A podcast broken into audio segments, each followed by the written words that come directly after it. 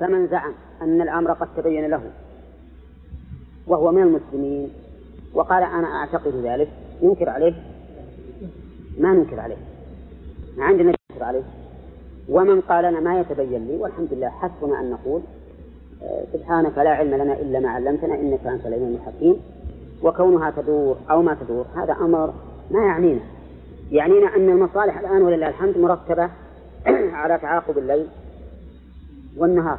ومن رحمته جعل لكم الليل والنهار لتسكنوا فيه. على قوله أمن جعل الأرض قرارا. أليس كذلك؟ ها؟ فيستفاد منها أولا نعمة الله سبحانه وتعالى على العباد بجعل الأرض قرارا مع أن الأصل أن تكون مائدة. تكون مائدة. ها؟ هذه الفوائد نعم. لا ما أخذ إلا أما بهد أخذنا قوله تعالى. إيه؟ هذه بعد هذه بعد بهجة في سياق الإيمان حتى أن لا تشغل عن الله أن الخلق لا يخلق الشجرة ولا شجرة. حد هؤلاء؟ اللي بعده. الآية اللي بعده. وقفنا على أي نعم مو اللي بعده.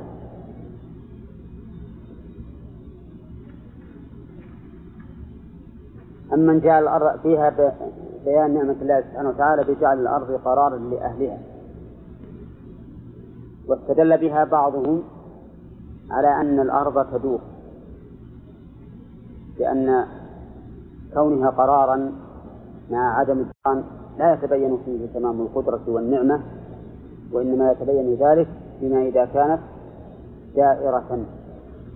وهذه الفائدة يناقش فيها غير مسلمة لأننا نقول لا يلزم من الميدان الدوران. فهي حقيقة أنها لولا أن الله جعلها قرارا لكانت تميد بأهلها وأما أنه يلزم أن تكون تدور فهذا ليس بلازم. إذا ففيها الفائدة الأولى فقط. الفائدة الثانية ما أنعم الله به على العباد من هذه الأنهار المتخللة للأرض. ظاهرا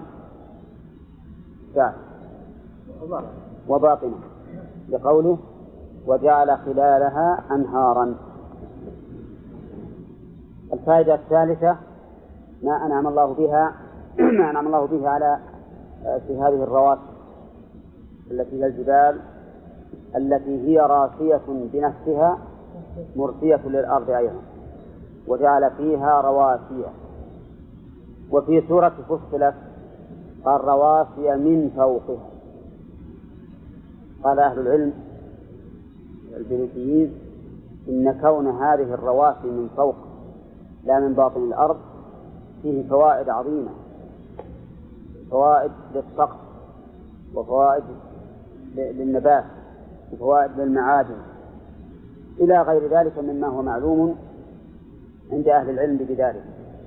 يعني يقولون إن كون الجبال المرسية للأرض من فوقها دون أن تكون من أسفل فيه فوائد كثيرة. وأنت إذا نظرت إلى سلاسل الجبال التي على البحار عرفت بها قدر هذه النعمة العظيمة لا سيما ما يأتي من الجهات الباردة حيث هذه الرواسي تصد تلك الرياح الباردة التي تضر. فالمهم أن فيها فوائد عظيمة لكونها من فوق الأرض ولكن هذا لم يذكر هنا وإنما ذكر في سورة الفصلة. وفيها أيضا الفائدة الرابعة بيان قدرة الله عز وجل حيث جعل بين البحرين حاجزا والبحران هما العذب والمال. وهذا الحاجز هل هو مفقود أو مذكور؟ نعم فيه في احتمال بل إننا نقول عام. يشمل المشهود والمذكور وإن لم يشهد. فإن الأنهار هذه جعل الله بينها وبين البحار حواجز طبيعية كالأرض وحوائج غير معلومة لكنها مذكورة. فإن في جوف البحار المالحة أنهار عذبة وعيون عذبة. وفيها أيضا بيان قدرة الله ومنته أيضا بجعل الحاجز بين هذه هذين البحرين. لأنه لو اختلط ماء بعضهما ببعض لأفسد أحدهما الآخر وضاعت منافعهما. وفيه أيضا أن أكثر الخلق لا يعلمون ما في هذه الآيات من العبر. ثم إن نفي العلم كما قلنا قد يكون نفيا لأصله وقد يكون نفيا لثمرته وفائدته.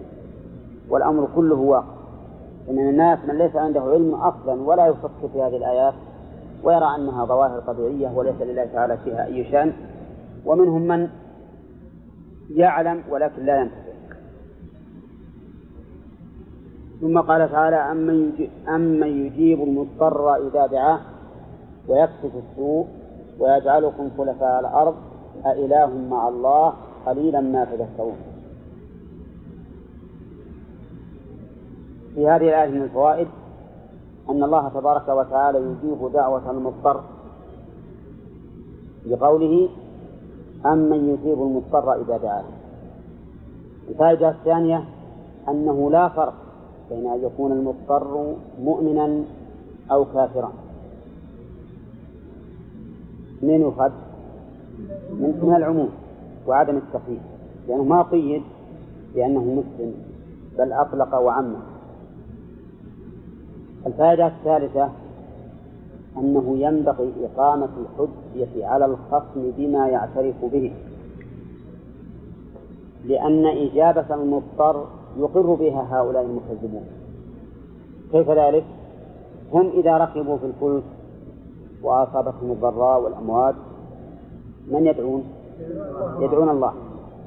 فهم عند الضرورة ما يدعون إلا الله. فإذا كنتم تعرفون أنكم لا تدعون إلا الله عند الضرورة فكيف تعبدون غيره عند الساعة؟ إذا فالفائدة هذه الثالثة ما هي؟ هنا هنا يا أخي هنا. قدامك. آه، إقامة الحجة على الخصم بما يعترف به لأنه لا يمكنه إنكاره. نعم. والفائدة الرابعة؟ الرابعة. لا خير الأمور الوسط وش الخمسة اللي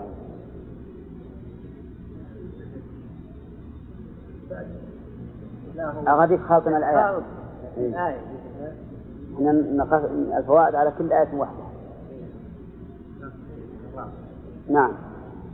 فيه دليل الفائدة الرابعة على شمول رحمة الله سبحانه وتعالى بكشف السوء سواء دعي لذلك أم لم يدعى لقوله ويكشف السوء وكم من سوء كشفه الله تبارك وتعالى عن عن خلقه بدعاء وبغير دعاء وبضرورة وبغير ضرورة ولا يكشفه إلا الله.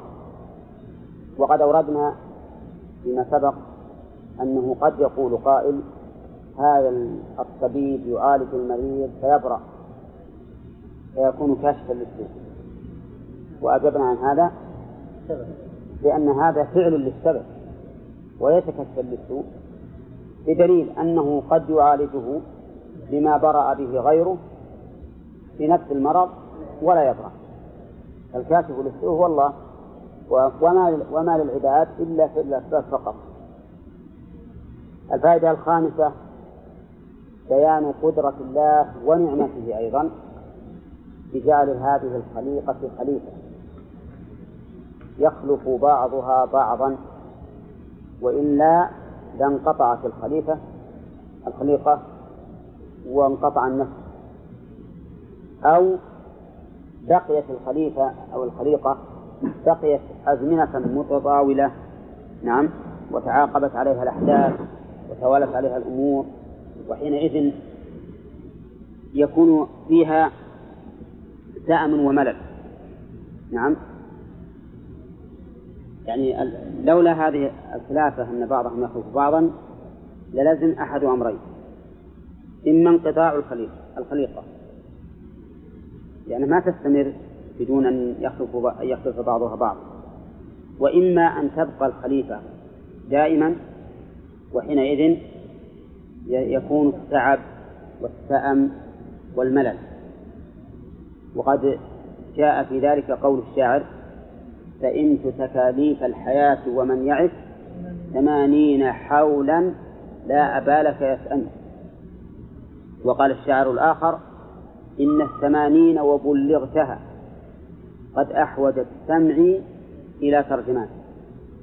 ففي الحقيقة أن طول الزمن في الإنسان يضعفه ويلحقه السأم والملل ثم هو لا يزال يتذكر الأحداث التي تتعاقب وحينئذ يرجع ويم و و ولا يكون عنده قرار نفسي ولا فكري. لذلك كان من قدرة الله سبحانه وتعالى ومن رحمته أيضا أن جعلنا خلفاء. يخلف بعضنا بعضا. نعم. ها؟ إلا هم أيضا يخلف بعضهم بعضا. لأن الجن والإنس يموتون عامة في هؤلاء وهؤلاء. وح... نعم.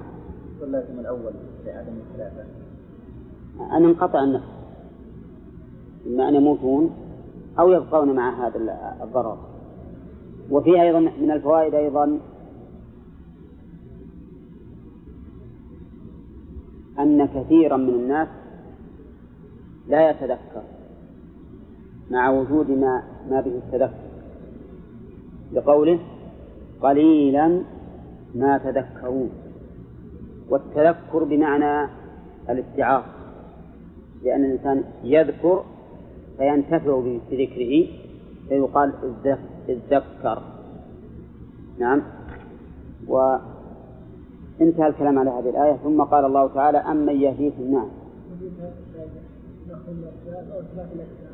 نعم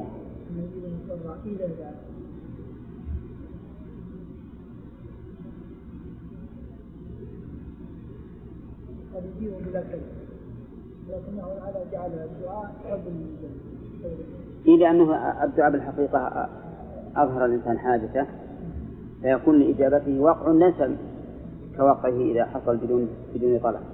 قول.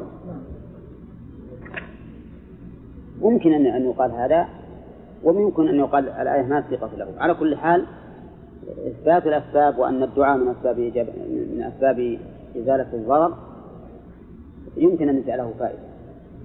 هو أن الدعاء الفائدة تكون السادسة السادسة هو أن الدعاء من أسباب رفع البلاء. لقوله إذا دعاهم. وهذا أمر مجرب ومشاهد.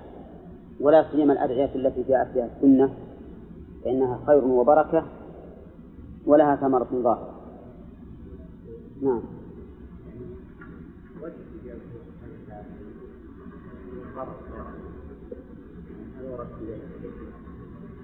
أي نعم.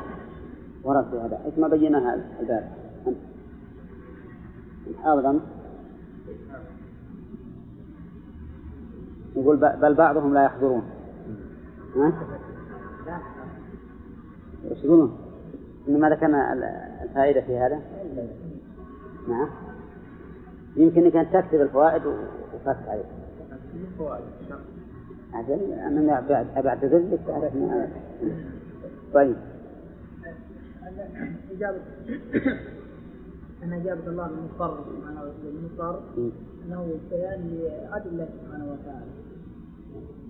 هذا المظلوم. أي نعم. عند المظلوم لعدل قلنا إن, إن هذا دليل على أن رحمة الله سبقت غضبه وأنه لكمال رحمته إذا علم بهذا المضطر أزال ضرورته على أي حال.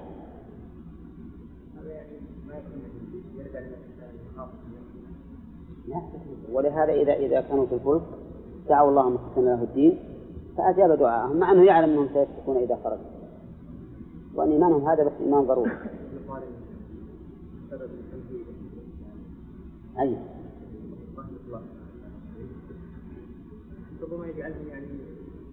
قد يسلمون وقد يكفرون لأن الحقيقة النعمة قد تكون امتحان إما للخير ولا للشر. ولهذا بعض الناس إذا مسهم الضر دعوا الله فإذا أصيبوا بالرحمة إذا فريق منهم بربهم يشركون. وفي أيضا أمن يهديكم في ظلمات البر والبحر ومن يرسل الرياح بشرا بين يدي رحمته إله مع الله أظن ما قرأنا. أولى أو قرأنا بعضه طيب.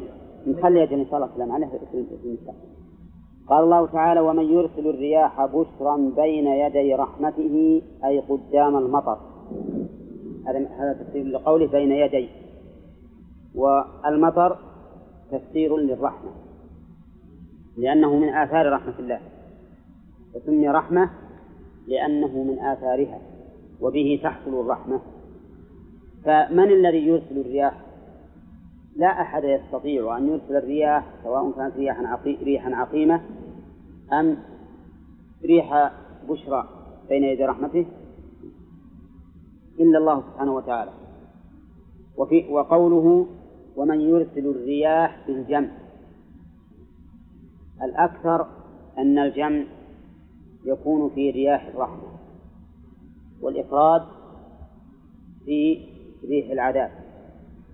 إلا إذا وصفت الريح المفردة بما يدل على أنها ريح خير حتى إذا كنتم في الفلك وجرين بهم بريح طيبة. ثم إن الرياح بالنسبة للفلك ليست من مصلحة أهله. ولا لا؟ لأن الرياح إذا اختلفت على الفلك ما مشى. ما مشى لا سيما الفلك الأول. فإن الفلك الأول يمشي على الهواء السفن الشراعية فإذا اختلفت عليه الأهوية تعوق. ولكن إذا كانت ريحا واحدة صار ذلك أحسن. ولهذا قال حتى إذا كنتم في الفلك وجرين بهم بريح. طيبة وفرحوا بها جاءتها ريح عاصف وجاءهم الموت من كل مكان. المهم الرياح إنما تقال في الغالب في رياح الرحمة وفي الإفراد في ريح العذاب هذا الغالب. نعم. وفي عاد إذ أرسلنا عليهم الريح العقيم نعم. وأما عاد فأهلكوا بريح صرصر عاتية وأمثال ذلك.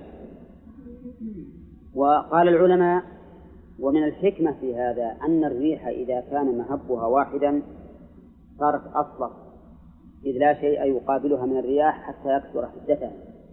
فلهذا كانت تأتي دائما في مقام العذاب. وقوله ومن يرسل الرياح بشرا بين يدي رحمته قال تعالى أإله مع الله. الجواب؟ لا إله معه. وكل هذا تقرير لألوهية الله سبحانه وتعالى التي ينكرها هؤلاء المشركون. تعالى الله عما يشركون. تعالى بمعنى على بتنزه. لقمان على بتنزه.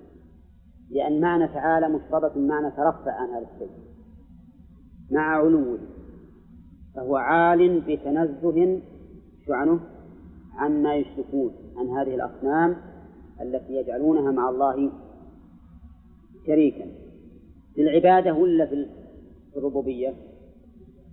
ها؟ في العبادة أما في الربوبية فإنهم يقرون بأن هذه الأصنام ليس لها أبدا شأن في الربوبية. ولكنهم والعياذ بالله يعبدونها مع الله. ومنهم من يصرح بأنه يعبدها لتقربه إلى الله.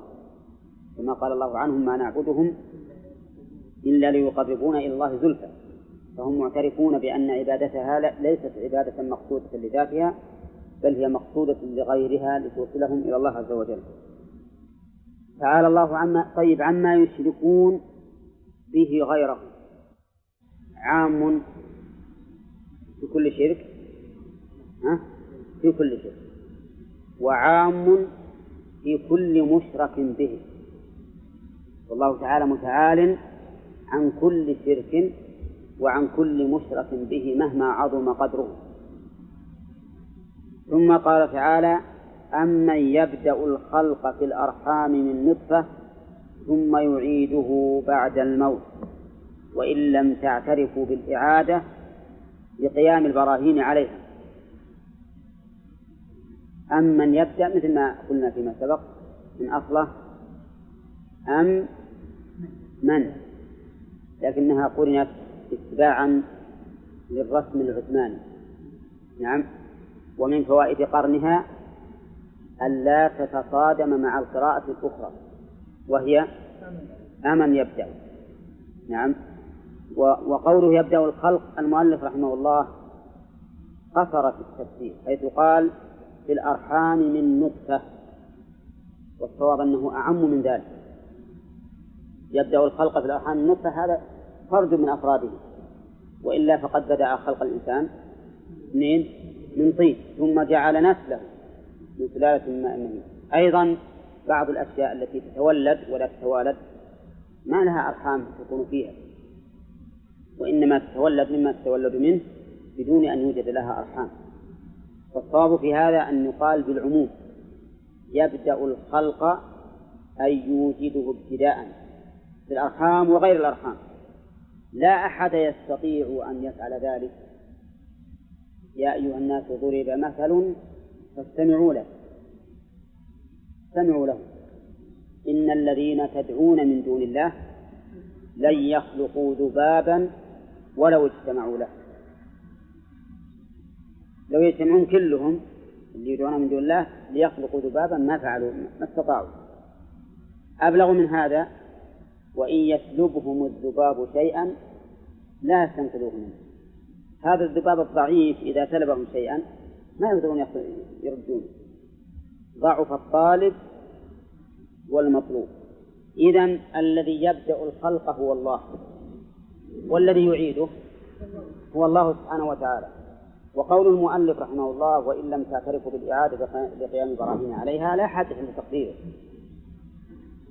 لأن الله سبحانه وتعالى لما ذكر بدء الخلق فإن إعادة الخلق بالفطرة والعقل أهون من ابتدائه. فهو إذا تقرر أنه يبدأ الخلق فإنه من المعلوم أنه يعيده بل إعادته أهون. نعم.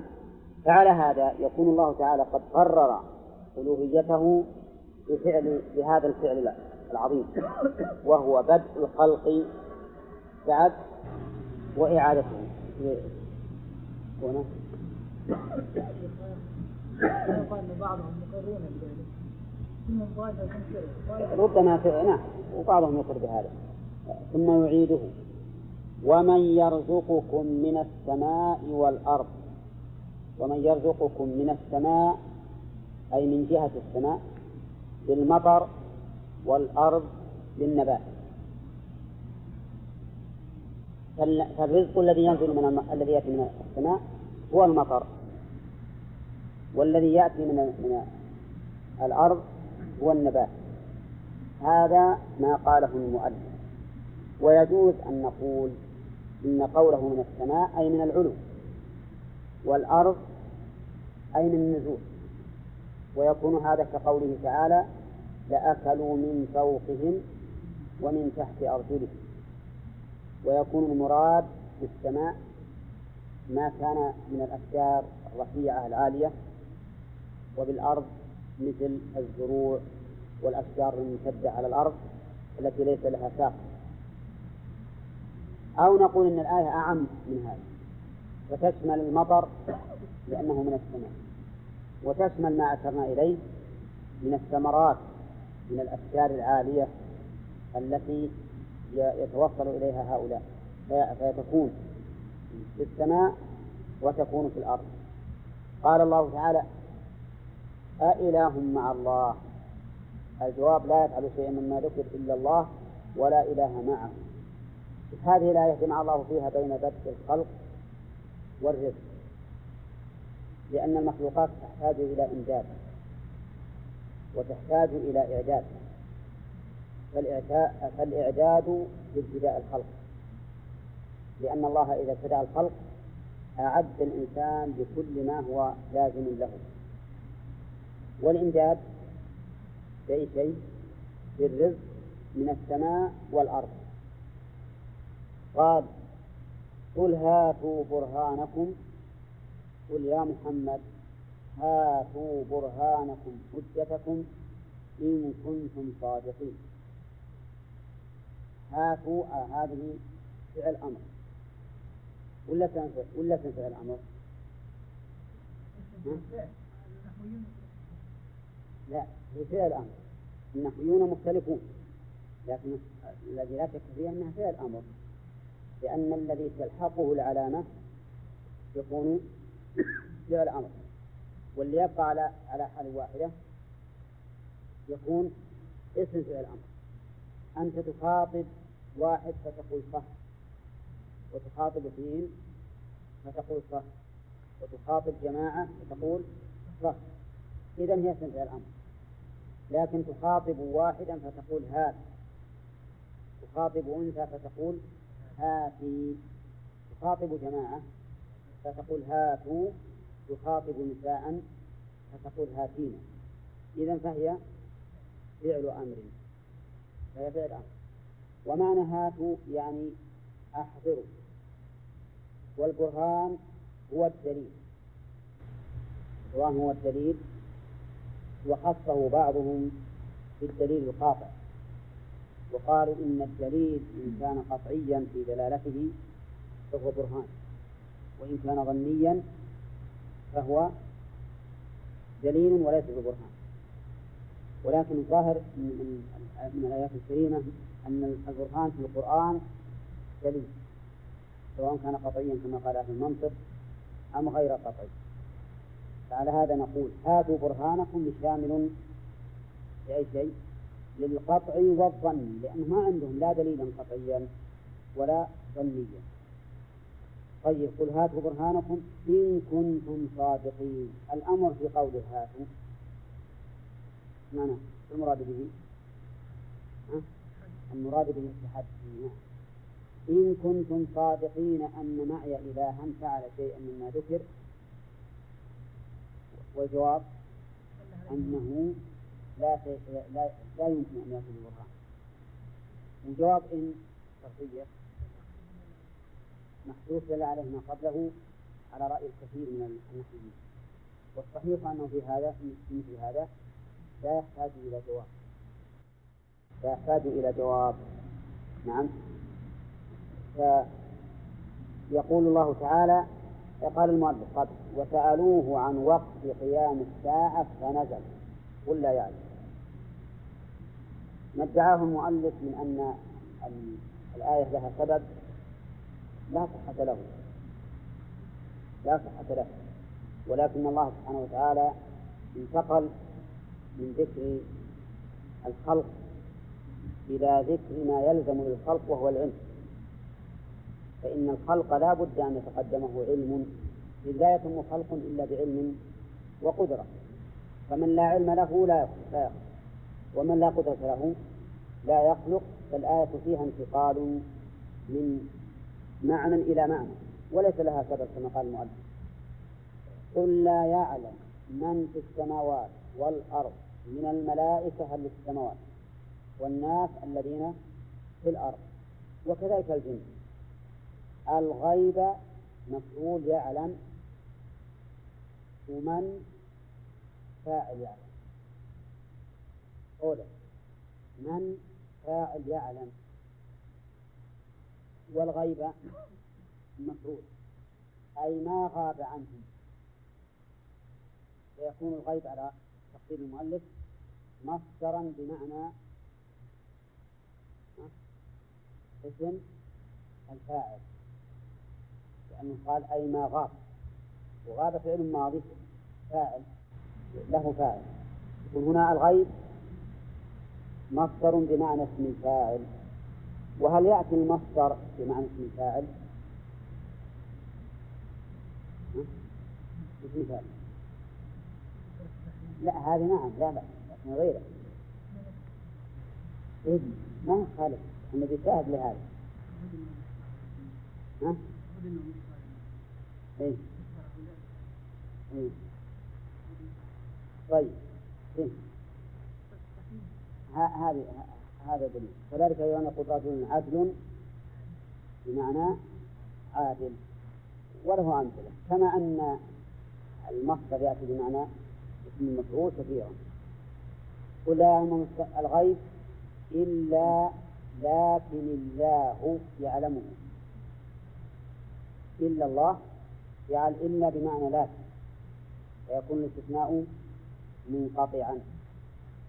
يكون الاستثناء منقطعا على رأيه ثم قدر المؤلف يعلمه. ليكون إعراب الله مبتدأ ويعلمه خبره. ويعلمه خبره. وهذه الآية تحتاج إلى مناقشة. أولا لماذا عدل المؤلف عن الاستثناء المتصل إلى الاستثناء المنقطع؟ قل لا يعلم من في السماوات ومن في الأرض الغيب إلا الله.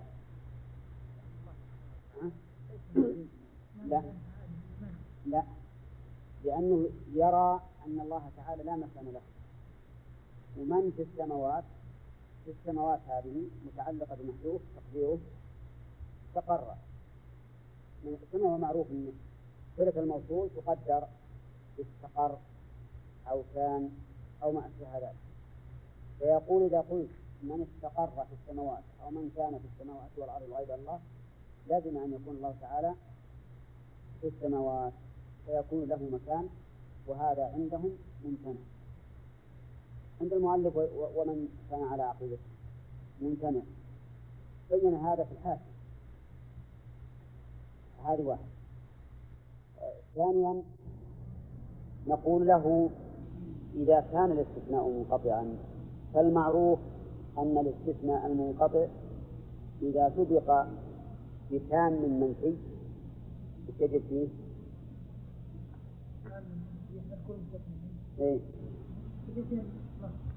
إذا كان منقطعا يجب فيه النص. كما قال ابن ابن مالك في الألفية وانصب من قطع. وعن تميم فيه إبدال وقع. فالمشهور عند العرب أنه إذا كان الاستثناء منقطعا وجب فيه النص وهنا ليس منصوبا. فقال نحن نجعل الجملة لا دخل لها في الاستثناء ونجعل الله مبتدأ والخبر محذوف. وش الأجل؟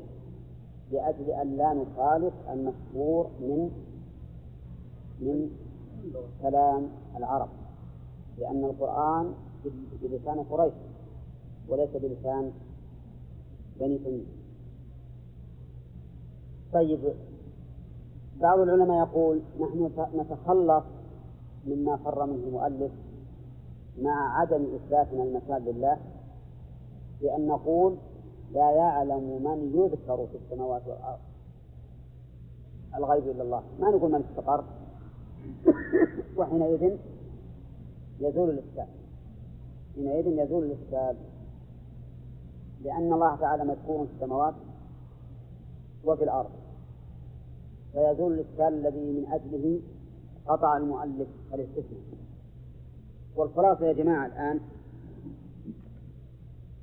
أحب أن نعيد التقرير على الرأي على الرأي الذي نرى وهو المتعين أن الاستثناء هنا متصل وأن الله تعالى له مكان وأن مكانه في السماء.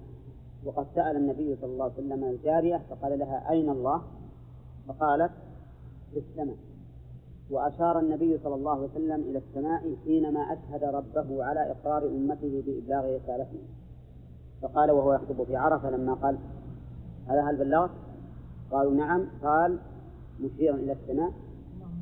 اللهم اشهد فهذا دليل على أن الله في السماء. يسقون من في السماوات والأرض الغيب إلا الله الاستثناء متصل ويكون الله بدل من من أو بدلا من من. بدلا من من؟ كما إذا قلت. قام. ما قام القوم إلا زيد. نعم. فإن هنا الإتباع أولى.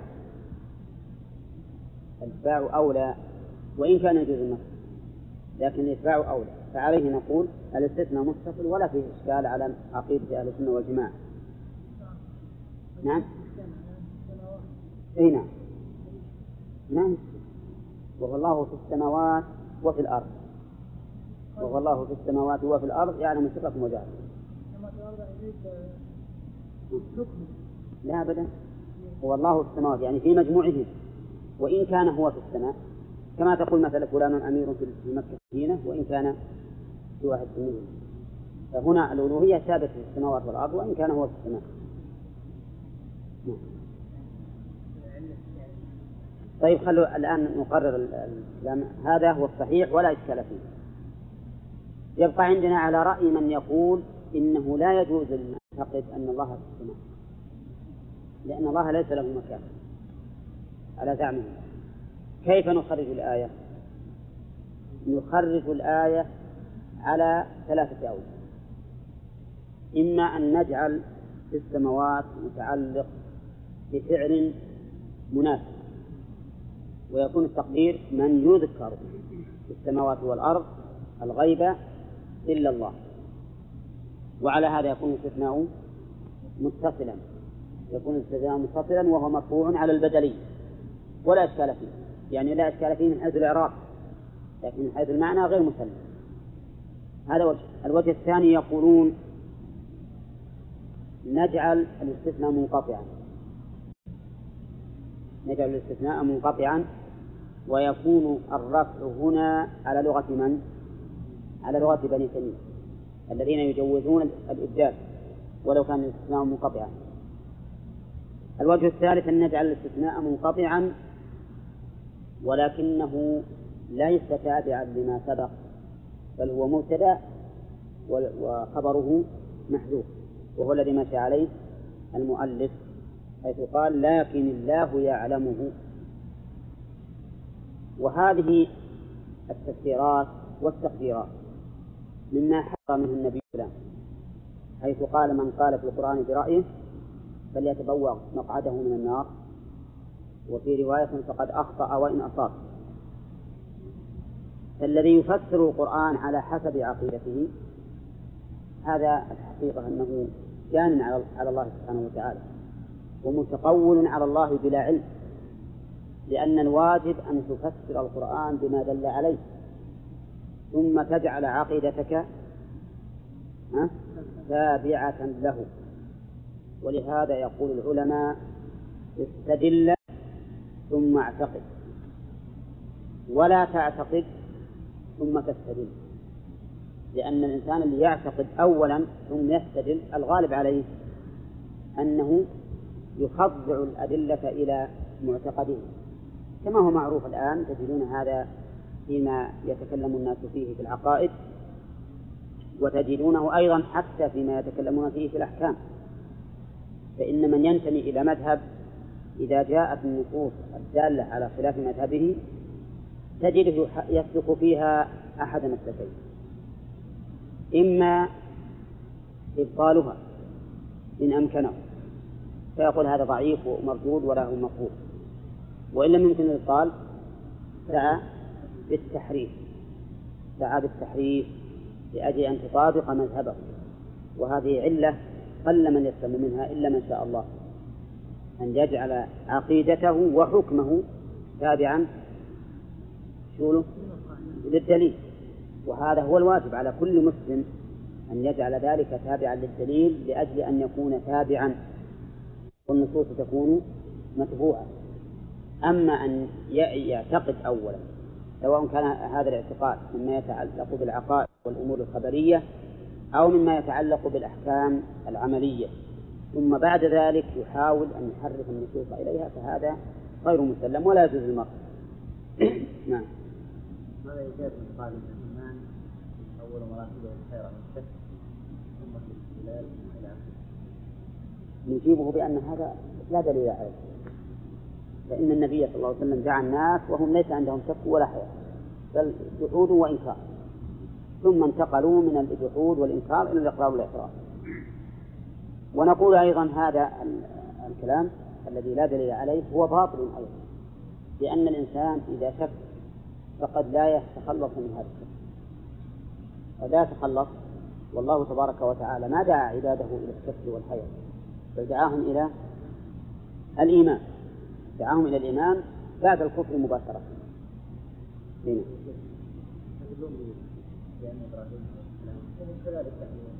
بدون بغض النظر عن الجهل لأنه أول أمر قال هذا ربي وهذا ربي. ثم فرغ به حتى فرغ به لا هذا ربي ما قاله عن حقيقة ولا عن شخص. قاله لإقامة الحجة لأنه مر علينا كثيرا. جبنا هذا المثال إلزام الخصم بما يعترف به. يعني أنتم الآن تقولون تعبدون هذه الكواكب والشمس والقمر. فهذا ربي. يعني الآن نجلس وإياكم مجلس المقنع المقنع كل منا يقنع. هذا رب. فلما أفل قال لا أحب الآخرين ثم تنقل بهم. ولهذا قال وتلك حجتنا آتيناها إبراهيم على قومه. ما قال وتلك أدلتنا أقررنا بها إبراهيم. إبراهيم ما, كان في قلبه أدنى شك في هذا الأمر وأنها آلهة باطلة لكن لأجل إقامة الحجة على هؤلاء. نعم. أين؟ لما قال بلى ولكن ليطمئن قلب قول. ها؟ اي نعم قال ولم تؤمن؟ قال بلى ولكن ليطمئن قلب هل إبراهيم شاف؟ ما شاف. ها؟ طيب أعلمت إبراهيم ما شاف.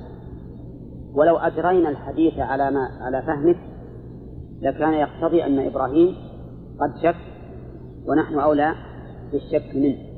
ولكن معنى هذا نفي شك إبراهيم. يقول لو كان إبراهيم محلا للشك لكنا نحن أولى به ونحن لم نشك هذا المعنى. المعنى لأن كل الرسول عليه الصلاة والسلام يعلم علم اليقين بأن الله قادر على إحياء الموت وكذلك الصحابة. فكأنه يقول للصحابة هل فيكم أنتم شك؟ وش الجواب؟ لا. إذا لو كان هناك شك لكنا نحن أولى به من إبراهيم. فإبراهيم ما شك عليه الصلاة والسلام والنبي عليه الصلاة والسلام وأصحابه ما شكوا. ولكن المعنى كما أنكم الآن تعلمون ما في أنفسكم من اليقين فإن إبراهيم كذلك يعلم.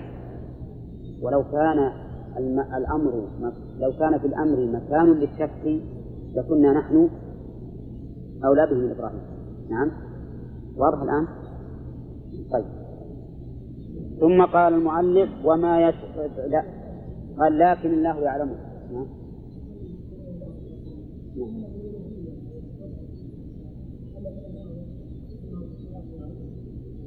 في السماوات وفي الأرض. هذه مجموع. الظرف الآن لمجموع اثنين. فهو يقين ما يخرج عن الاثنين. يقين ما يخرج عن عن الاثنين. لكنه تبارك وتعالى في واحد منهم. بدليل العقل والنقل. مثل ما ضربنا مثلا بقولك فلان أمير في المدينة وأمير في في نعم. المعنى أن إمارته ثابتة في مجموعها لا لا ليس معنى أنه هو في كل في كل مكان في هذا وفي هذا. قطعا ما يمكن في المدينة وفي مكة في أمن واحد بالنسبة للأمير. هي المراد في السماوات يعني في السماوات في السماء. فوق السماء. وله في السماء السابعة أيضا. وفوقها وعلى العرش وبين العرش وبين السماء مسافة الله أعلم بها فالمعنى أنه في السماء بمعنى أنه في هذه الجهة. مثل وجعل القمر فيهن نورا وله في الدنيا بل في جهتهن. وأما قول بعض العلماء إن إن نور نور القمر ينعكس أيضا على السماوات. ويكون له نور من جهة الأرض ونور من جهة السماء. فليس بصحيح بل المعنى فيهن أي في جهتهن. نعم.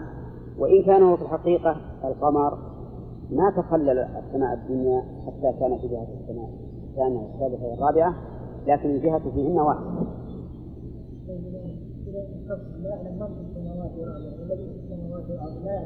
إلا اللي في السماوات والأرض. ما يعلمون الغيب إلا الله. وأين الله؟ في السماوات. الله في السماوات. أي في جهتها لا مهم أنا ما في لأن حتى في السماء ليس في السماء السابعة السماء العلو أي نعم. السماء العلو أو نجعل فيه بمعنى على لأن فيها تقريبية لأهل السماء والجماعة إما أن تجعل فيه بمعنى على يكون على السماء أو في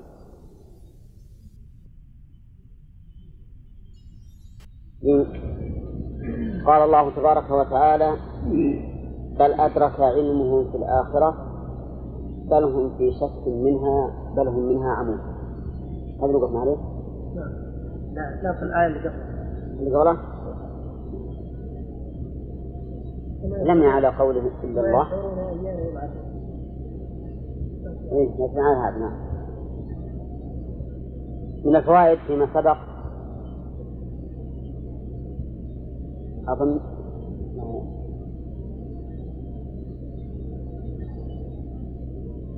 أما يأتيكم ظلمة البر والبحر؟ اضبطوا من الغنيمة يعني أنا أحسبه أنسى الفوائد وش آخر ما ها؟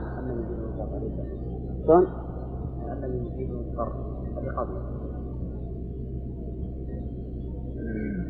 قول من جعل المكان ساجدا إلى أما يجب المضطر إذا أخذنا فوائدها؟ قال الله تعالى أمن يجيب المضطر إذا دعاه ويكشف السوء ويجعلكم خلفاء الأرض. أإله مع الله قليلا ما تذكرون. يستفاد من هذه الآية أولا قدرة الله سبحانه وتعالى لأن قوله يجيب يشمل كل ما يتطلبه الضرورة من قليل أو كثير. فيكون في ذلك دليل على قدرة الله سبحانه وتعالى. ومن فوائدها أيضا بيان أن رحمة الله تعالى سبقت غضبه لأن قوله المضطر يشمل الكافر والمؤمن. ترى في سورة النمل يعني. وجدتها الفائدة الثالثة أن المضطر مجاب الدعوة. أن المضطر مجاب الدعوة مطلقا لقوله أمن يجيب المضطر ولم يقيده بالمؤمن. الفائدة الرابعة أن إجابة المضطر المتحكمة مشروطة بما إذا دعاه لقوله أمن يجيب المضطر إذا دعاه. وأما إذا لم ندعه فقد يجيبه وقد يعني فقد يزيل ضرورته وقد لا يزيلها. لأن المضطر قد لا يدعو الله تعالى استغناء بما عنده من المادة من الأمور المادية عن دعاء الله سبحانه وتعالى. فيستأنف عن دعائه وحينئذ لا يكشف لا تكشف ضرورته. فالمهم أن إجابة المضطر هنا اشترط اشترط الله تعالى أن يكون المضطر داعيا فقال إذا دعاه. الفائدة الخامسة منة الله تبارك وتعالى على عباده بكشف السوء. كشف السوء أي إزالته. عن المضطر ولا عن غير المضطر؟ عن الجميع. ولهذا ما قال عن المضطر؟ قال يكشف السوء. فحذف المتعلق والقاعدة عند أهل العلم أن حذف المتعلق يفيد العموم بمعنى يكشف السوء عن كل أحد الفائدة السادسة حذف المتعلق يفيد العموم. الفائدة السادسة أنه يجب على المرء أن لا يلتفت في كشف السوء إلا إلى الله لأنه لا يكشف السوء إلا الله سبحانه وتعالى. فعلى هذا يجب عليك أن لا تعلق هذا الأمر إلا بربك الذي هو قادر على كشفه. وتعلقك بغيره خذلان لك فمن تعلق شيئا وكل إليه. ولكن هل هذا الكلام ينافي فعل الأسباب؟ لا ينافيه لأن فاعل الأسباب إن كان يعتقد أن السبب وحده هو الفاعل لذاته فإنه ينافي ما ذكرنا وإن كان يعتقد أن السبب هو الفاعل ولكن بتقدير الله فهذا من من التعلق بالله سبحانه وتعالى. لأنه لا ينافي إذا توكلت عليه واعتمدت عليه أن تفعل من الأسباب ما جعله الله سببا. الإنسان يرجو من الله تعالى دخول الجنة والنجاة من النار ومع هذا يفعل أسبابه.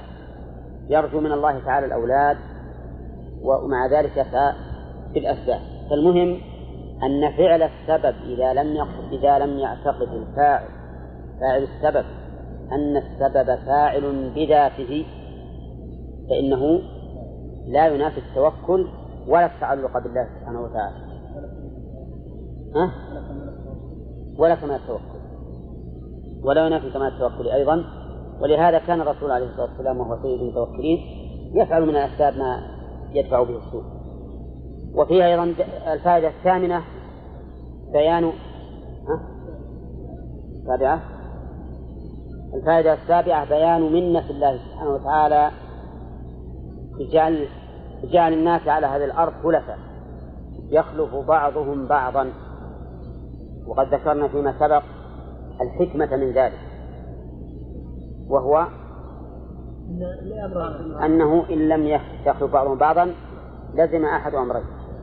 إما استمرار الخليفة الأولى وحينئذ يلحقها الملل والسآمة وعدم التجديد وإما انقطاع الخلق أو الخليقة لأنه ما فيها أحد يخلفها. فالله تبارك وتعالى من منته أن جعل الناس خلفاء. الآن تجدون الرجل إذا طالت به الحياة لا يمله أهل سوقه فقط بل يمله أقرب الناس إليه. نعم. تجدهم يقولون الله يريحنا بالعافية وما أشبه ذلك. يدعون الله تعالى بالراحة لأنه يخلقهم ويهديهم نعم.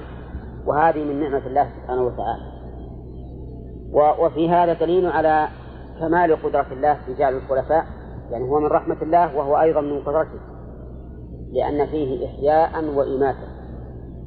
إماتة للأولين وإحياء للآخرين. وهذا من قد من آيات الله وقدرته. ولهذا احتج إبراهيم على المتمرد بقوله ربي الذي يحيي ويميت.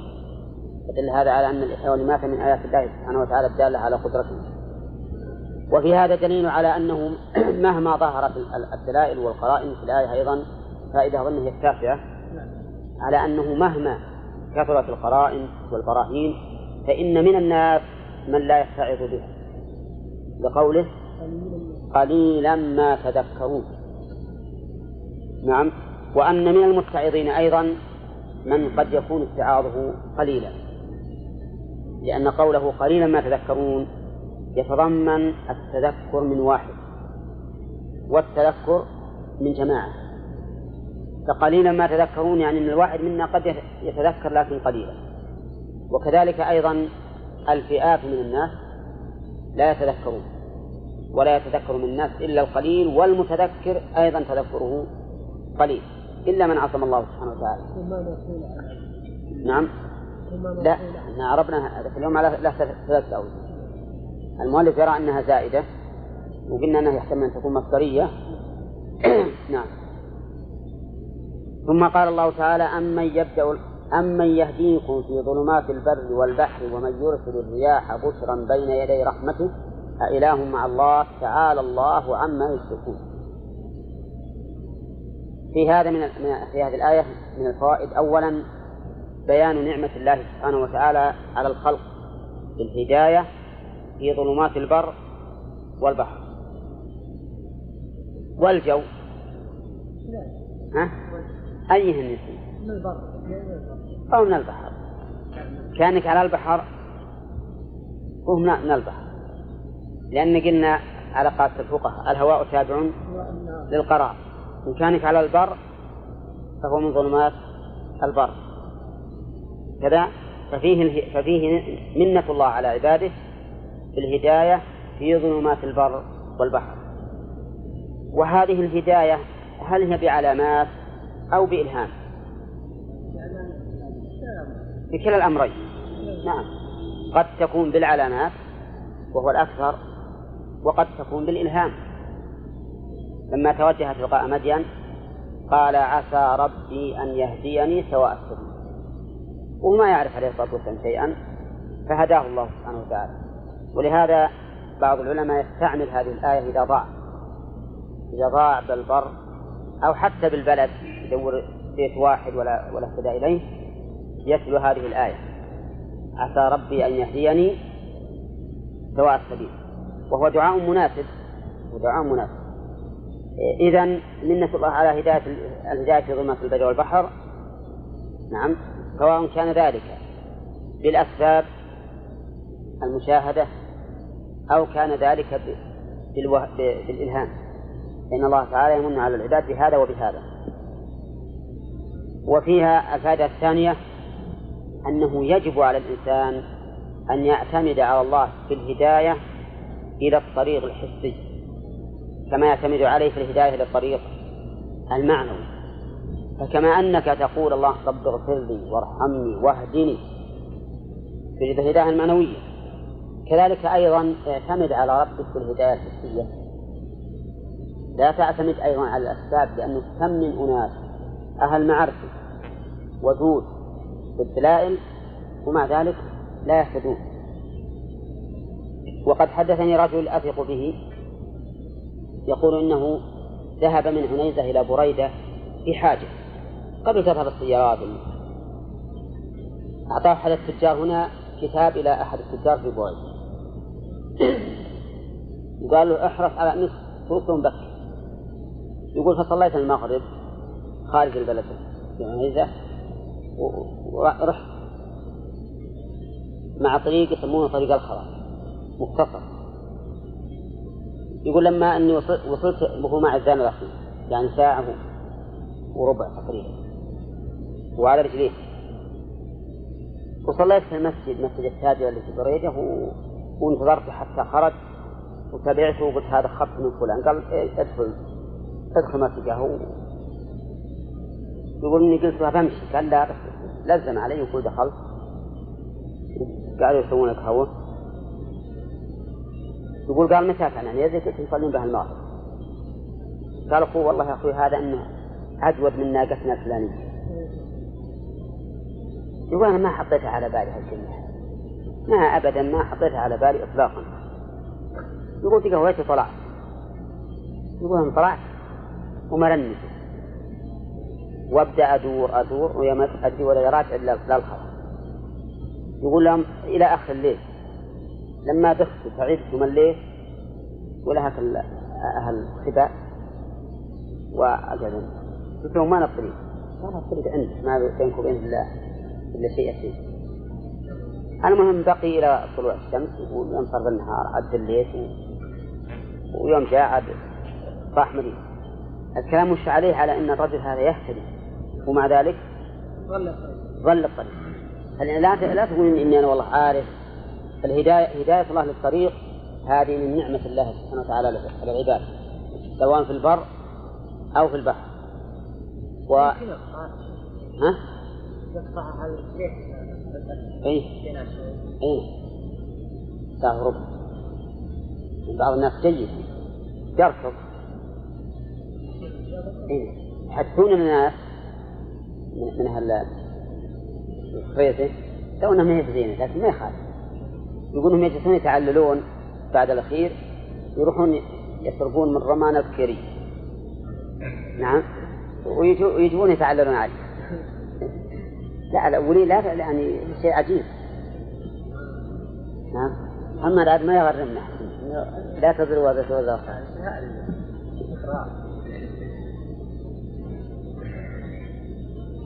أمن يأتيكم في ظلمات البر والبحر ذكرنا منها فائدتين أظن. الفائدة الثالثة بيان آية الله سبحانه وتعالى في هذه الرياح بقوله ومن يرسل الرياح.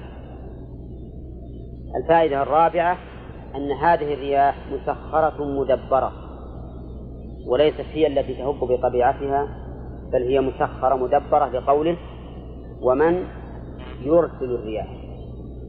الفائدة الخامسة أن الشيء الواحد قد يكون خيرا وقد يكون شرا بحسب آثاره ونتائجه. الرياح هنا يقول بشرا بين يدي رحمته وعلى عاد ونحوهم. عذاب إذ أرسلنا عليهم الريح العقيم والكل من فعله تبارك وتعالى. هنا أرسلنا الرياح يرسل الرياح وهناك أرسلنا عليهم. فالكل من فعله. وحينئذ يرد علينا إشكال هل الله تعالى يفعل السوء؟ نعم. شو الجواب؟ أي السوء في المفعول. السوء في المفعول. وأما بالنسبة لفعل الله فإنه ليس بسوء لأنه صادر عن حكمة. صادر عن حكمة. وقد مر علينا في أول الآيات أن انتقام الله تعالى من المجرمين هو نعمة وكمال يحمد عليه. لما ذكر عقوبة قوم لوط قال قل الحمد لله. نعم. و وفيه أيضا دليل على الفائدة السادسة. أن المطر من رحمة الله. بقوله بين يدي رحمته. السابعة إطلاق الصفة على آثارها. بقوله بين يدي رحمته. فالمطر ليس رحمة الله ولكنه آثار من آثار الرحمة والله سبحانه وتعالى يطلق الرحمة على على ما كان من آثاره. قال الله تعالى للجنة أنت رحمتي أرحم بك من أشاء. أنت رحمتي أرحم بك من أشاء. وفيه أيضا من الفوائد السابعة الثامنة. دليل على أن الرياح سبب لنزول الأمطار. بقوله ومن يرسل الرياح بشرا بين يدي رحمته. وقال تعالى في آية أخرى صريحة الله الذي يرسل الرياح فتثير سحابا. فيبسطه في السماء كيف يشاء ويجعله كسفا فترى الودق يخرج من خلاله. نعم. هذا دليل واضح على أن الرياح هي التي تثير السحاب بإذن الله سبحانه وتعالى. وفي الآية أيضا من الفوائد بيان تنزه الله سبحانه وتعالى عن كل ما يشرك به وأنه أعلى وأعظم من كل ما يشرك به من كل ما يشرك به. لقوله تعالى الله عما يشركون. وفيها الفائدة العاشرة أنه لا أحد يستطيع أن يفعل هذه الأفعال وهي الهداية في ظلمة البر والبحر وإرسال الرياح بشرا بين يدي رحمته. ولهذا قال أإله مع الله يفعل ذلك؟ الجواب لا. طيب هل يشمل الهداية في ظلمات البر والبحر؟ بالأسباب التي توصل الناس إليها اليوم؟ يشمل؟ أي نعم يشمل لأن الله أطلق الهداية بأي سبب كانت فهي من الله. قال الله عز وجل أمن يبدأ الخلق ثم يعيده ومن يرزقكم من السماء والأرض أإله مع الله؟ قل هاتوا برهانكم إن كنتم صادقين. أمن يبدأ الخلق ثم يعيده؟ من فوائدها أولا بيان قدرة الله تبارك وتعالى في بدء الخلق وإعادته. ولا أحد يستطيع بدء الخلق وإعادته. أبدا. إلا الله. والذي قال لإبراهيم أنا أحيي وأميت. وش جوابه يا يوسف؟ ها؟ الذي قال لإبراهيم أنا أحيي وأميت. جواب. إيه وش, وش نجيب إحنا؟ إبراهيم قال ربي الذي يحيي ويميت فرد عليه بقوله أنا أحيي وأميت. وش نجيب؟ ها؟ ما هو الذي يبدأ الخلق ثم يعيده هو الله إذن هو الذي يحيي ويميت. فبماذا نجيبه؟ هذا يسأل السبب ولا ولا يسأل السبب نعم. وأما أن يحيي فيجعل الحياة في ميت. لا يستطيع. أو يميت فيخرج النفس من من البدن هو ما يستطيع. واضح؟ إذا قوله تعالى ما يتوفاكم يريده واضح انها إنها مختصة بالله وأنه لا أحد يستطيع. الفائدة الثانية نعم.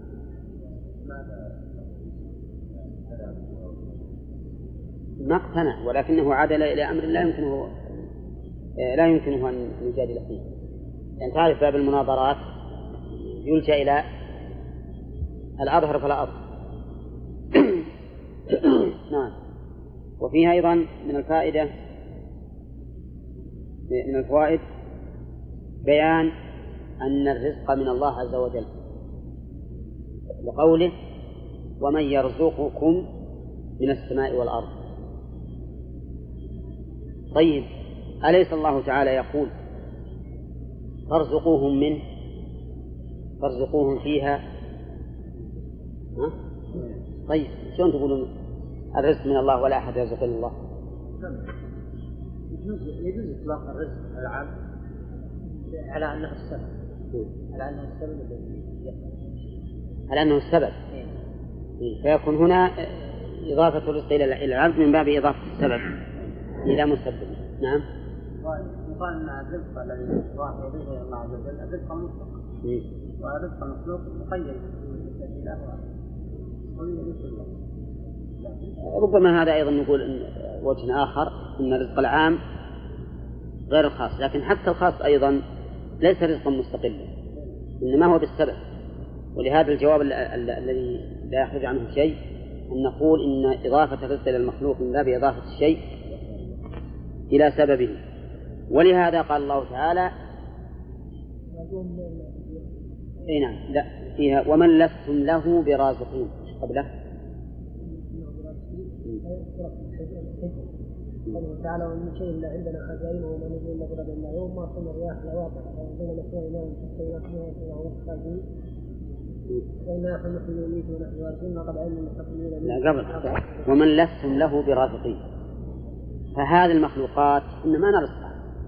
من الذي يرزقها؟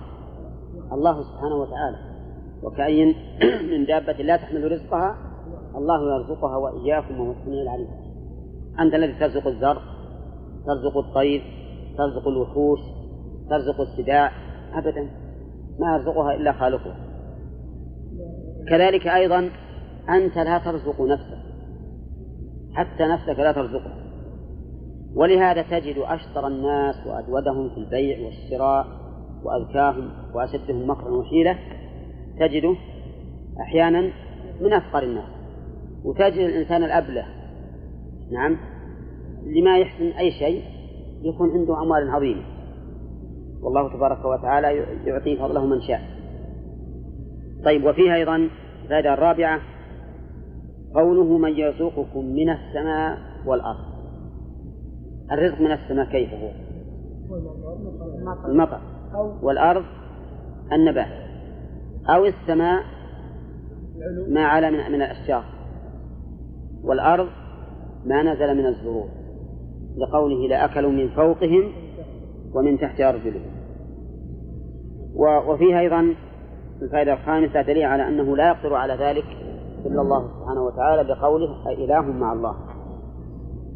والفائدة السادسة تحدي المناظر. لقوله قل هاتوا برهانكم إن كنتم صادقين. الفائدة السابعة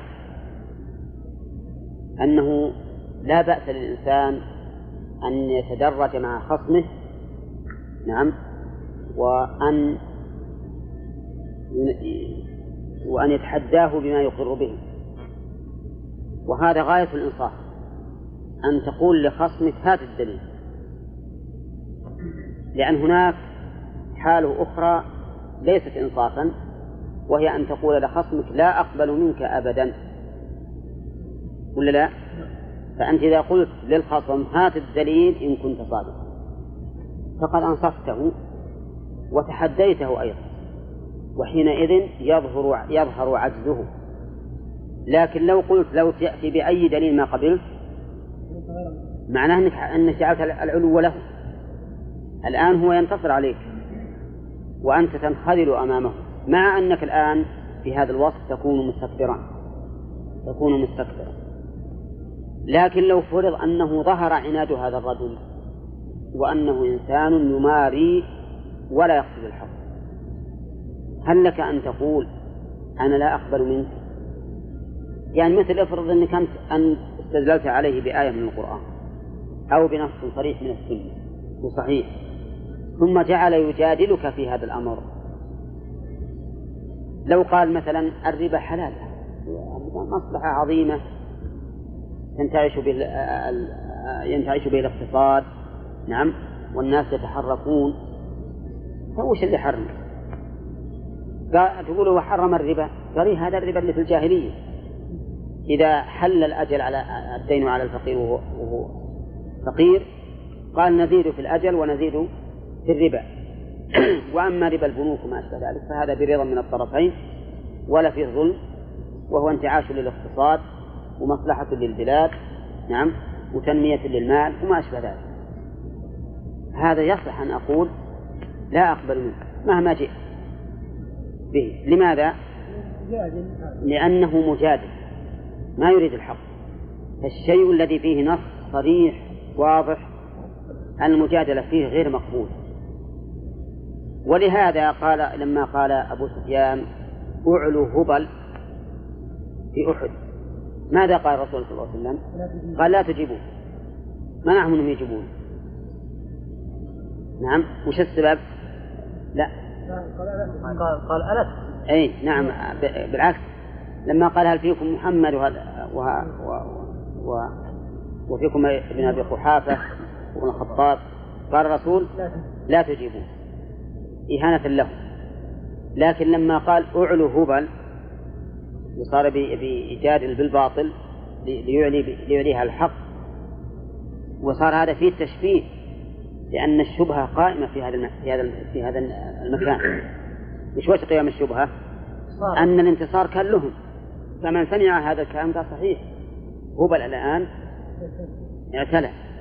فكان من المناسب هنا أن تزال هذه الشبهة فيقال الله أعلى وأجل. أما بالأول فرأى النبي عليه الصلاة والسلام أن من المصلحة أن أن يهجر وأن لا يجاب وفي الحقيقة ليس في هذه شبيه ليست هذه المسألة شبيهة بمسألتنا ليست شبيهة بمسألتنا وكنت أظن أنها شبيهة شبيهة بها. أجابه عمر. نعم. أجابه عمر لما قال ما هؤلاء قد كفيتمون الحاصل لأنه الآن صارت الشبهة. لما كانوا ما تكلموا وقال أما هؤلاء فقد كفيتموهم تقوم الشبهة أمام الناس. يقول صحيح لهم أحياء لأجابوا حينئذ صار الجواب له محل. طيب إذا فيه دليل على أنه في مقام المناظرة ينبغي للإنسان أن يطالب الخصم شو؟ بالدليل. لأن في ذلك فائدتين. الفائدة الأولى إظهار العدل. والإنصاف. جيب دليل نتبع هذا عدل وإنصاف. الفائدة الثانية منع استنصار الخصم. لأن الخصم إذا ما طلب منه الدليل ولا أبدا ما نقبل منك. تجيب دليل ولا ما تجيب دليل؟ حينئذ يستنصر ويقول يلا الآن غلبت نعم. طيب. قل هاتوا برهانكم إن كنتم صادقين. وفي هذا دليل على أنه ليس عندهم برهان. ولا لا؟ لأنه لو كان ثمة برهان لم يكن للتحدي فائدة إطلاقا. نعم. وبهذا ننقلكم إلى آية أخرى وهي قوله تعالى يا معشر الجن والإنس إن استطعتم أن تنفذوا من أقطار السماوات والأرض فانفذوا لا تنفذون إلا بسلطان.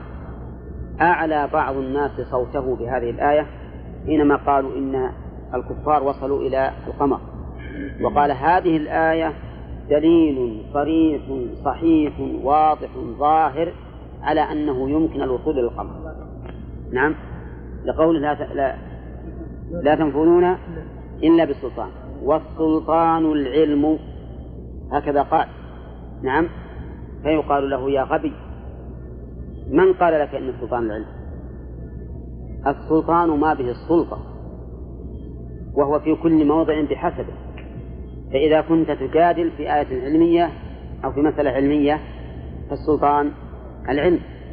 إذا كنت تبي تبي تسرق تبي تكلم لص تبي تقطع يده فالسلطان القدرة على تنفيذ قطع يده. مو العلم. نعم. إذا كنت تريد أن تصعد مكانا مرتفعا فالسلطان القوة. نعم. فالسلطان في كل مكان هو عبارة عن السلطة على الشيء. الآن إن استطعتم أن تنفذوا من أقطار السماوات والأرض فانفذوا لا تنفذون إلا بالسلطان. وش معنى السلطان؟ القوة والقدرة. والقدرة. ولهذا قال يرسل عليكم شواظ من نار ونحاس فلا تنتصرون فهل هؤلاء يرسل عليهم شواظ من نار ونحاس؟ نعم. والآية إن استطعتم أن تنفذوا من أقطار السماوات والأرض جميعا فهل هؤلاء نفذوا من أقطار السماوات والأرض؟ ها؟ هب أنهم نفذوا من أقطار الأرض لكن ما نفذوا من أقطار السماوات ثم إنه لو كانت دالة على ذلك لكان هذا التحدي لا معنى له إن استطعتم إذا كانوا لا يستطيعون ليش قالوا إن استطعتم؟ نعم الشيء المستطاع ما ما ما يعرض بمعرض التحدي ثم إن الآية مسوقة بين خلق ابتداء الخلق ثم الموت ثم الموقف ثم وهذا يقال لهم متى؟ في الموقف. ذكر الله خلق الإنسان من صلصال في الفخار ثم قال كل من عليها فان ثم قال يا معشر الجن والإنس نعم. ثم قال و فإذا انشقت السماء فكانت وردة كتان إلى آخره. فذكر جزاء الظالمين وجزاء المؤمنين. فالحاصل أنا أقول, أنا أقول إن التحدي في مقام الإمكان غير مقبول. ولا يمكن أن يقع في كلام الله ولا في كلام أي واحد من البشر. كيف تتحدى بما يستطاع؟ نعم. إيش يا عبد الله؟ لا. المعاند فيه تفصيل إذا كان ذلك من إهانته و و وعدم تأثير شبهته فالأولى خصم وأما إذا كان ذلك سببا لاستنصاره أو سببا لقوة تشبيهه فيجب أن يرد عليه. يجب أن يرد عليه. فبكل مقام مقال. إذا عانت إن كان له قوة نعم فأسكته بالحديد والنار. وإن كان ما له قوة فللبيت رب يحميه. نعم. اي المراء غير اي لا ما هو بالجدال لاثبات الحق لأن فيه مرى بس مجرد مغالبة. هذا هو المنهي عنه. وأما الجدال فقد أمر الله به. الجدال لإثبات الحق وإبطال الباطل مأمور به وجوبا أو استحبابا حسب الحال. وأما المراء اللي بس مجرد معاندة مثل بعض الناس الآن في المجلس مع مع آخر في مسألة من المسائل. من المسائل الدينية يجب تحقيقها؟ مثل عامة. وتلقاهم يتعاندون. أنا قلت إذا وأنت قلت إذا أنا علي حق وأنت عليك حق هذا ما ما, رجع لأن هذا ما يزيد الأمر إلا شدة وربما يتحزب الحاضرون إلى حزبين وربما يحدث في قلب أحدهما على الآخر حقد وعداوة. فلهذا كان من الأحسن ترك. قول وإن كان محقا نعم. ليس وإن كان اي لا ما هو المراد حق شرعي يعني أنا مثلا أقول لك إن فلان جاء. وصل مثل البلد هذا. وأنت تقول لا ماشي. الحق مع من؟ مع الصادق هذا المحق. مو بمعنى المحق إنه معنى ضد الباطل اللي هو الشرع. طيب قل هاتوا برهانكم إن كنتم صادقين. ثم قال تعالى قل لا يعلم من في السماوات والأرض الغيب إلا الله. الخطاب للرسول صلى الله عليه وسلم. فيستفاد من هذا ومما سبق أن توجيه الخطاب للرسول عليه الصلاة والسلام أن يقول قولا يدل على عناية الله سبحانه وتعالى بهذا القول لأنه عبارة عن إيش؟ رسالة خاصة القرآن كله مأمور أن الرسول يقول للناس كل القرآن لكن إذا خص بعض الآيات بكلمة قل يدل على عناية الله تعالى بهذا الأمر حيث أو أوصاه به أوصاه بتبليغه وصية خاصة. الفائدة الثانية أنه لا يعلم أحد الغيب إلا الله. كذا؟ طيب اللي في المستقبل ما يعلمه أحد إلا الله بكل حال. والحاضر أو الماضي قد يعلم. الحاضر والماضي قد يعلم. ودعوى علمه ليست من علم الغيب. وعلى هذا فاللي ويخبرون عن ما جرى على العبد. هؤلاء ليسوا ممن يدعون علم الغيب. كالسبب لأنه إما ماضي أو حاضر وهو معلوم. لكن قد يكون غائبا عن البشر شاهدا للجن. لأن الجن يعلمون الشيء البعيد. ويخبرون من يصحبهم من الإنس. وعلى هذا فما نحدث به عن بعض الناس إنه إذا جاءهم المريض قالوا أنت أصابك كذا وأصابك كذا وأصابك كذا ويقع ويكون الأمر كما أخبر. هذا ليس من دعوى الغيب. فتصديقه ليس كفرا بالله. ليس كفرا لكن يبقى النظر في حال هذا الرجل هل هو مستقيم؟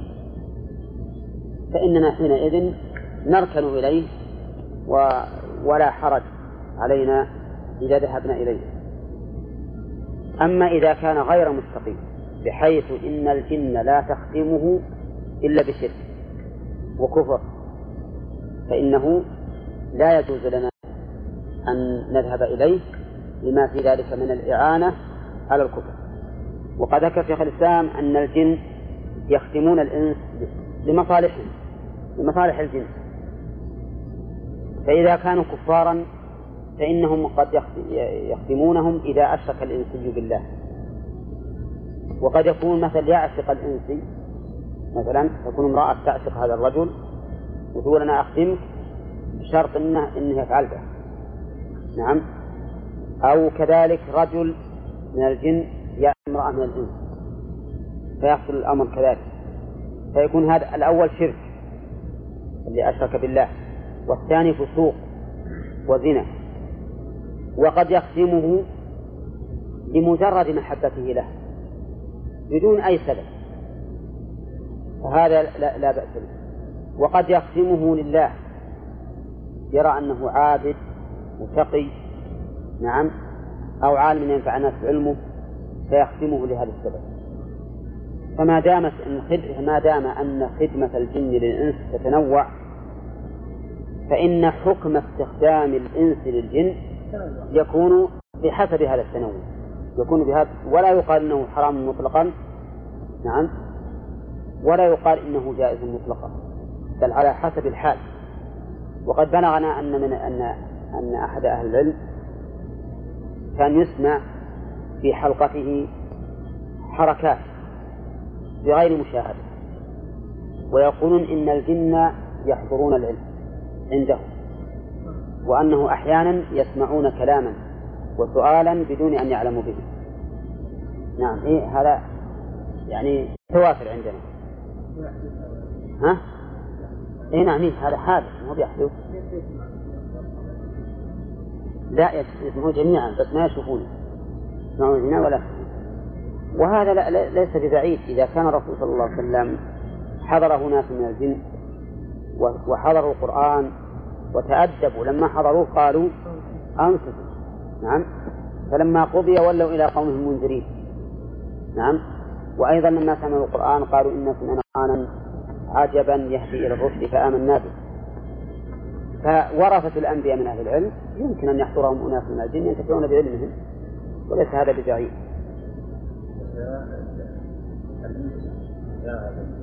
لا الغالب إنه ما يراه. ما أعرف لكن الغالب أنه ما يرى نعم. اي نعم يمكن يرونه. لكنها مثل مثل الملائكة. ما هي يعني الأصل أنهم عالم غيب لكن قد يرون. طيب يقول لا يعلم من في السماوات والأرض الغيب إلا الله فإذا نقول ما كان قد حدث من قبل أو هو الآن موجود فليس من علم الغيب فمن ادعى معرفته لم يكن مكذبا لله ورسوله. واضح؟ طيب. و وفي قوله من في السماوات والأرض له إشارة إلى أن الله تعالى في السماوات. وقد خرج العلماء فيفيد أن الله في العلو. وقد خرج العلماء ذلك على أن في بمعنى على. في بمعنى على. أو أن المراد بالسماوات الجهات العليا وأما أنه لأنه تعالى فوق العرش على نفس السماء. وفيه وفي الآية من الفوائد أظن ما وصلنا وما وصلنا قال الله تعالى وما يشعرون أي كفار مكة كغيرهم أيان يبعثون؟ قال أيان وقتا يبعثون. نعم. يعني ما يشعر أحد متى يبعث الناس. لأن علم الساعة إلى الله عز وجل. فلا أحد يشعر متى تكون الساعة. حتى لو جاءت علاماتها وأشراطها فإننا لا نستطيع أن نحددها بالتعيين. ونقول بقي عليها كذا سنة كذا شهرا ولا مع وجود الإرصاد ولهذا قال أيان يبعثون. وقول المؤلف وقت يبعثون فيه إشكال من جهة النحو. نعم؟ ما هو الإشكال؟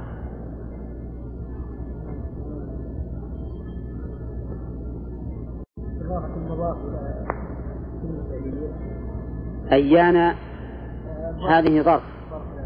لكنها استفهامية. وقت ظرف مجردة من الاستفهام. ولهذا تفسير أيام بوقت قصور ولو قال المؤلف متى يبعثون لكان هو المناسب. نعم لكان هو المناسب.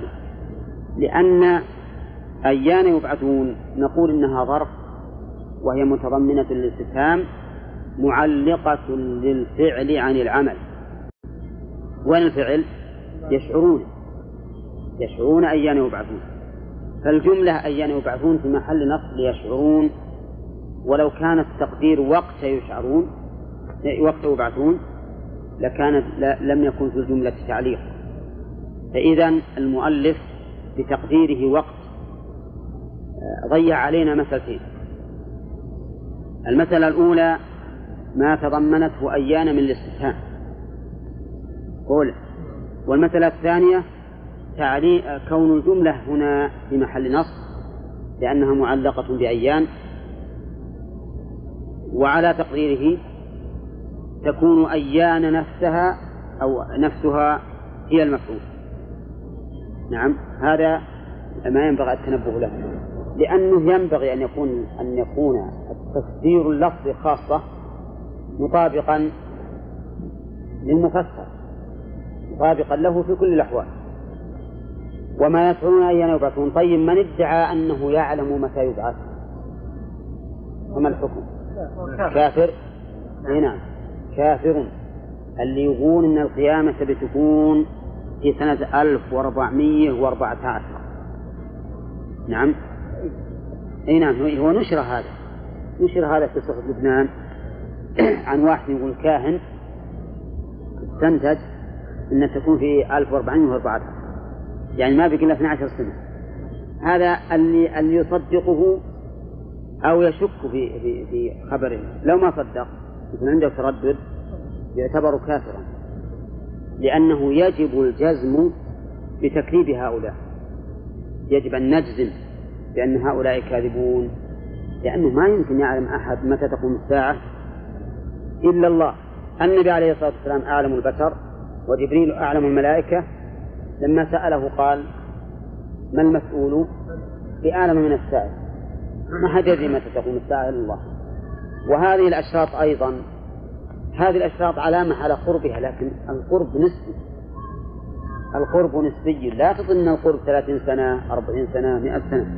حدث النبي عليه الصلاة والسلام أصحابه يوم من الأيام والشمس على رؤوس النخل. فقال إنه لم يبق في الدنيا إلا كما بقي من يومكم هذا.